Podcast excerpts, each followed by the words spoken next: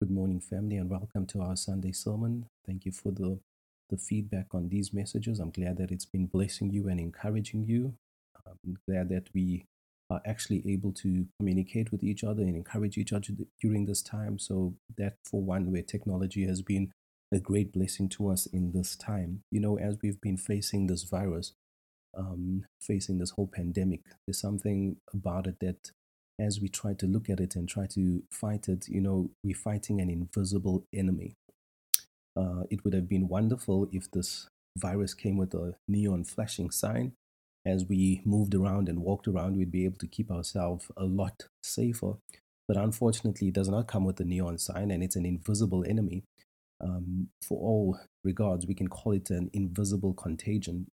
And so when we look at looking at the word this morning, there's something we want to look at with regards to fighting invisible enemies, fighting an enemy that you can't see, but that's fighting against you. So if you, if you have your Bible with you, actually just pause and get your Bible. Make sure you got your family with you this morning, sitting with you. Uh, we want to look at Mark chapter 4 and verse 35. Uh, we see them facing an invisible enemy here. And there's some things that we want to look at this morning and be encouraged through this. In verse 35, it says, On that day when evening had come, he told them, Let's cross over to the other side of the sea. Now, as we, we, we start here, we want to understand that whenever we are crossing over to the other side, whenever we are fulfilling life's, our life's goal, our life's mission to get over to the other side, there are always going to be enemies, there are always going to be things, there are always going to be situations that are going to try to stop us from getting over to the other side. There will always be something trying to stop us from fulfilling our goal, from getting to our destination. So, as we continue here, it says So they left the crowd and took him along since he was in the boat, and other boats were with him. A great windstorm arose, and the waves were breaking over the boat, so that the boat was already being swarmed. So now we see that uh, a storm arose and the storm was beating against this boat that they were in. And it it kind of sounds like the situation we're currently facing. We are in a boat and before we even got into this uh, lockdown and even before this coronavirus showed up we were in a boat traveling already facing uh, just many challenges. And now we find ourselves in a lockdown facing challenges that we came into the lockdown with, and now we have an added challenge of this virus. And this virus is not only just isolated to, um, you know, just to the health and the safety of of ourselves and our loved ones and, and our communities. Of course not, but it's something that's an added pressure because if the virus was just about health and we were able to move around, then maybe we would not be feeling that much pressure. But this virus has locked us out of um, continuing with our daily routine. It has locked us out of getting back into our jobs, in our businesses, doing the things that we've become accustomed to doing. So it's an added pressure on our lives. And we've already been feeling pressured by life. We've already been feeling pressured by the race, the rat race of life. And now we are facing a situation where we've been forced to to stop doing the things we've been doing and and subtly the pressure has been building up. The pressure of how do i get back? How do i make sure that things are are, are running that things continue to to be uh, effective? How do i make sure that when i'm back that i'm not fighting to catch up? So here the waves were beating against this boat. And the boat was already being swarmed. He was in the stern they're talking about jesus sleeping on the cushion so they woke him up and said to him, Isn't it interesting that there's a, there's a raging storm? It's beating against the boat, it's causing the boat uh, to, to be moved around, it's, it's causing the people in the boat distress. But here we see Jesus sound asleep. And this is always the case. This is always the case when it comes to God. This is always the case when it comes to faith that God, God is always ahead of us. God is not alarmed by circumstances because He is already aware of the end. He already knows the end of the matter. The end of the matter has been declared and decided by God already. Now, here Jesus is so calm and he's asleep and he's not worried about the, the circumstances and the situations that they're facing because he knows that nothing can stop you. He knows that um, temporary situations are not enough to stop the destiny that God has for our lives. So they woke him up and they said to him, Teacher, don't you care what we are going that we are going to die? What are we going the things that we are going through? Don't you care about it? Now this is a question, this is a golden question. This is a question that we find ourselves on some days we are we are happy, we feel that Jesus is for us and and he is with us on other days when we hear news uh, news reports or we see things happening in and around our lives and we start to wonder lord where are you are you going to let us just go through this thing are you going to get involved in the situation what are you up to and in verse 39 he got up and rebuked the wind and said to the sea silence be still now this is what we want to we want to look at this morning so this message is titled invisible contagion so here, Jesus got up and he rebuked the wind. Now, can you see wind? No, you can't see wind. So you're fighting an enemy you can't see. So he got up and he rebuked the wind. Now, this enemy, even though he couldn't see it, it was a it was an enemy that was trying to stop them from going and, and fulfilling their destiny. So this is something we need to we need to realize. This is something that we need to be encouraged with this morning as we are fighting this invisible enemy, an enemy we can't see, an enemy without a neon flashing light over its head. We need to understand the same thing that Jesus did is the same thing that we can do. We can rebuke the wind. And the best thing that we can do right now is to continue to to be in to stay in prayer, to continue to be in faith and continue to speak against this disease, to continue not only speak against the disease, but speak against the feelings that we are experiencing during this time. Don't allow yourself, don't allow yourself to feel overwhelmed. Don't allow yourself to feel overcome. Don't allow yourself to become uh, depressed or down and out. You got to stand up against this, this, this invisible enemy that we are facing right now. So Jesus got up, he rebuked the wind. He rebuked the wind and he said to the sea, Silence, be still. The wind ceased and there was a great calm. This is very, very important because the wind is not something that you can see, right? The wind is not something that you can see, but the wind is something that speaks to your mind. The wind is something that speaks to your emotions. You can't see the wind. It doesn't have a sign, it doesn't have a label on it, but it's speaking to your emotional level. It's saying to your emotions, the wind is speaking to your emotions. Yes, you may feel it in the physical. Yes, you may feel it fighting against you in the natural, but it doesn't speak to the natural. It's speaking to your mind. It's speaking to you on an emotional level. It's saying to you that you're not going to survive. It's saying to you that you won't get through this. It's saying to you that even when we come out of this, things won't be the same. It's saying to you things won't be normal. It's saying to you that you won't be okay, that all of the things that you're facing, the debt, the, your, your, your salary, your income, your savings, it's speaking to you on that kind of level. And that's what we want to we want to we want to highlight this morning. That's something that we want to be aware of this this morning is that this this invisible contagion, this invisible enemy is not only trying to stop us from going forward, but it's speaking to us on an emotional level. And Jesus continues and he and he after he calms the storm, folks, storms can be calmed. Okay? Storms can be calmed. And no matter what's going on on the outside, you got to calm the storm on the inside. It is absolutely impossible to calm the things on the outside if you don't first calm the things on the inside. The storm on the outside is significant, but the storm on the inside that you are facing is even more significant. You need to take time, be in the Word. You need to take time, be in prayer, and you need to calm the storm on the inside. Then he said to them, Why are you afraid?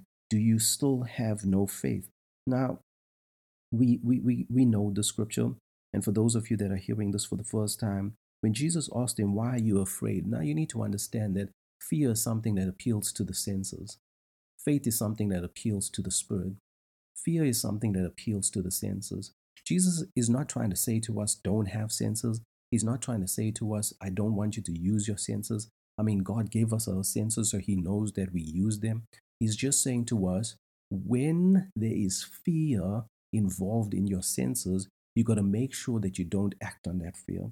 Now, it is not that easy if we don't use the power of faith.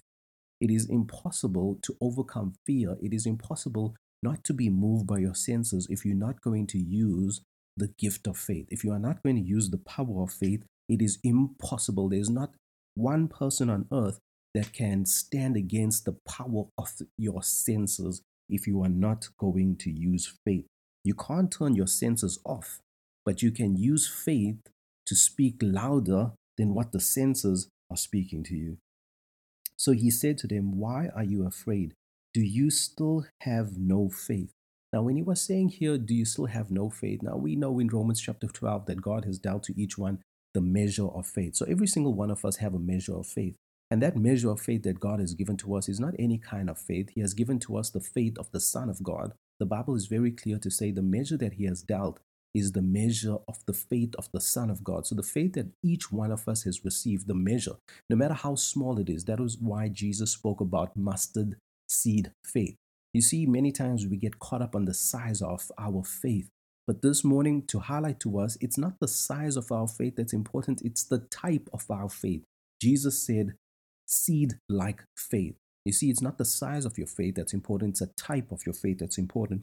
And when he was saying to them, Do you not have faith? Why do, why do you still have no faith? He was talking to them, How is it that your faith is, is, is fine as long as circumstances con- contribute or, or circumstances line up with the things that you are saying? And this is something that we are all challenged with that we are happy to continue in faith if circumstances line up with the things that we are saying. The challenge that we have is that when we want something and circumstances are contrary, then our senses start to speak to us and we start to consider the facts or we start to consider the circumstance and we say, Where is God in this whole thing? Because as I'm speaking faith and as I'm saying, uh, making confessions from the Word of God, I, I, I don't understand why circumstances are still contrary. And this is what Jesus is saying to us. He's saying to us that circumstances may be contrary, circumstances may seem contrary, circumstances may appeal to your senses, but you need to understand that I am with you in the boat. Amen. Jesus is with us in the boat, and we don't need to be alarmed. We don't need to be moved by these senses. We need to understand that we just need to continue to speak the word of God even though the circumstances, even though the negative situation continues to linger on, we need to stick to God's word. We need to continue to stick to speaking God's word. We need to realize that we can't let this affect us in our on an emotional level. Turn to Matthew chapter 14, verse 22. Here we see another situation with uh, Jesus on the boat disciples on the boat, winds and waves trying to stop them. In verse 22, it says, Immediately he made the disciples get into the boat and go ahead of him to the other side, while he dismissed the crowds. Now, here, when Jesus gives you a command to go to the other side, folks, nothing can stop you from getting to the other side. It's his word that sustains you. In verse 23, after dismissing the crowds, he went up on the mountain by himself to pray. Well into the night, he was there alone. Meanwhile, the boat was already some distance from the land, battered by the waves because the wind was against them. An invisible enemy, once again, was against them. And Jesus came toward them walking on the sea very early in the morning. So here's something they were experiencing this crisis, they were experiencing this challenge late in the night, but Jesus only comes toward them in the morning. Was it because he he was not aware of their need? Was it, was it because he was not sensitive to their need? Was it because he got his timing wrong? No, when he gave them the word to go to the other side, nothing was going to stop them because the word is what sustains them. So by him showing up in the morning was not him showing up late. And this is something we need to sort out on our emotions and on emotional level is that we feel that God is late and where is He and why is it taking so long? God knows what He is doing. He's given us a word to get to the other side. And no matter what it is we are facing right now, no matter how much fear that is being presented to us, no matter how much our emotions may feel topsy turvy, we need to know God has given us a word and that we do get to the other side. In verse 26, when the disciples saw him walking on the sea, they were terrified.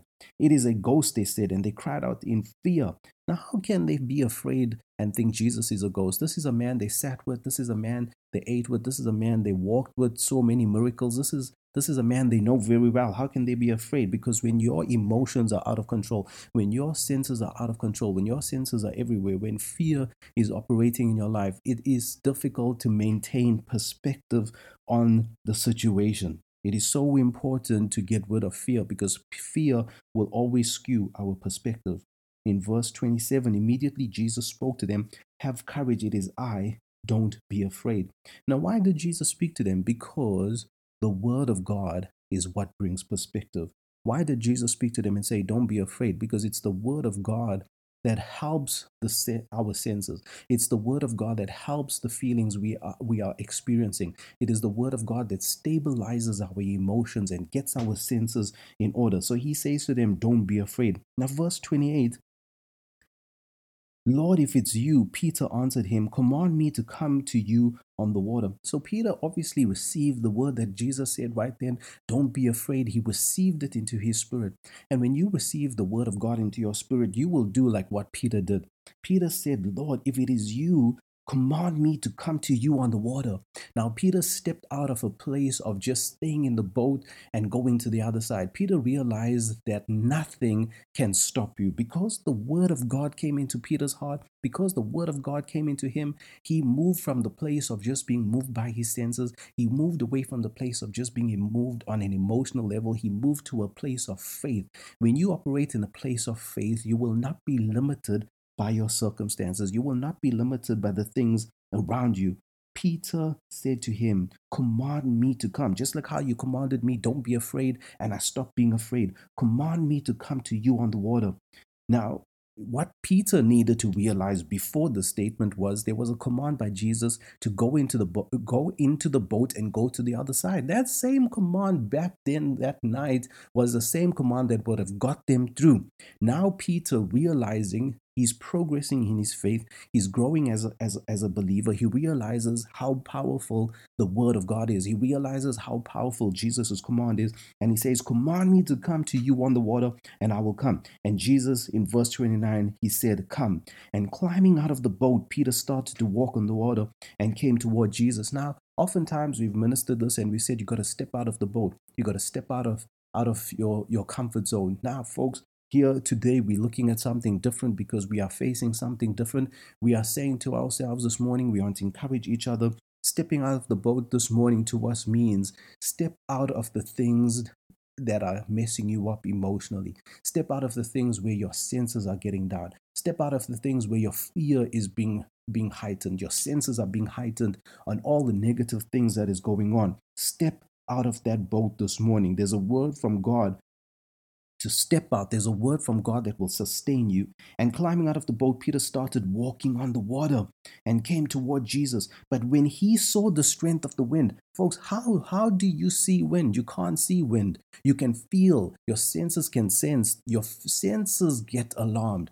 Peter was moved by his senses and when he was moved by his senses, he became afraid and began to sink. And he cried out, Lord, save me. And immediately Jesus reached out his hand, caught a hold of him, and said to him, You of little faith, why did you doubt? Now, here's the thing Peter stepped out. He stepped out. He stepped out the boat. He got on the water. He walked on water. He did what the other disciples weren't doing. He did what other people weren't doing. So that's a great encouragement from Peter's side. But here's the thing now. Here's the thing. He let his senses get in the way. First, he brought his senses under control by the word of God. He brought his senses under control by what Jesus had said. He got out the boat and he got afraid again. But what does walking on the water have to do with wind? It's not like on a windless day you can walk on water. It's not like when there's no wind, you're just gonna easily just walk on top of water. So, so Peter was doing the impossible anyway. When you are doing the impossible, and when you allow your senses to come outside of God's word, it's amazing that you're already doing the impossible. But it's amazing how a little emotion, it's amazing how a little fear can sabotage your faith. And that is the power of fear.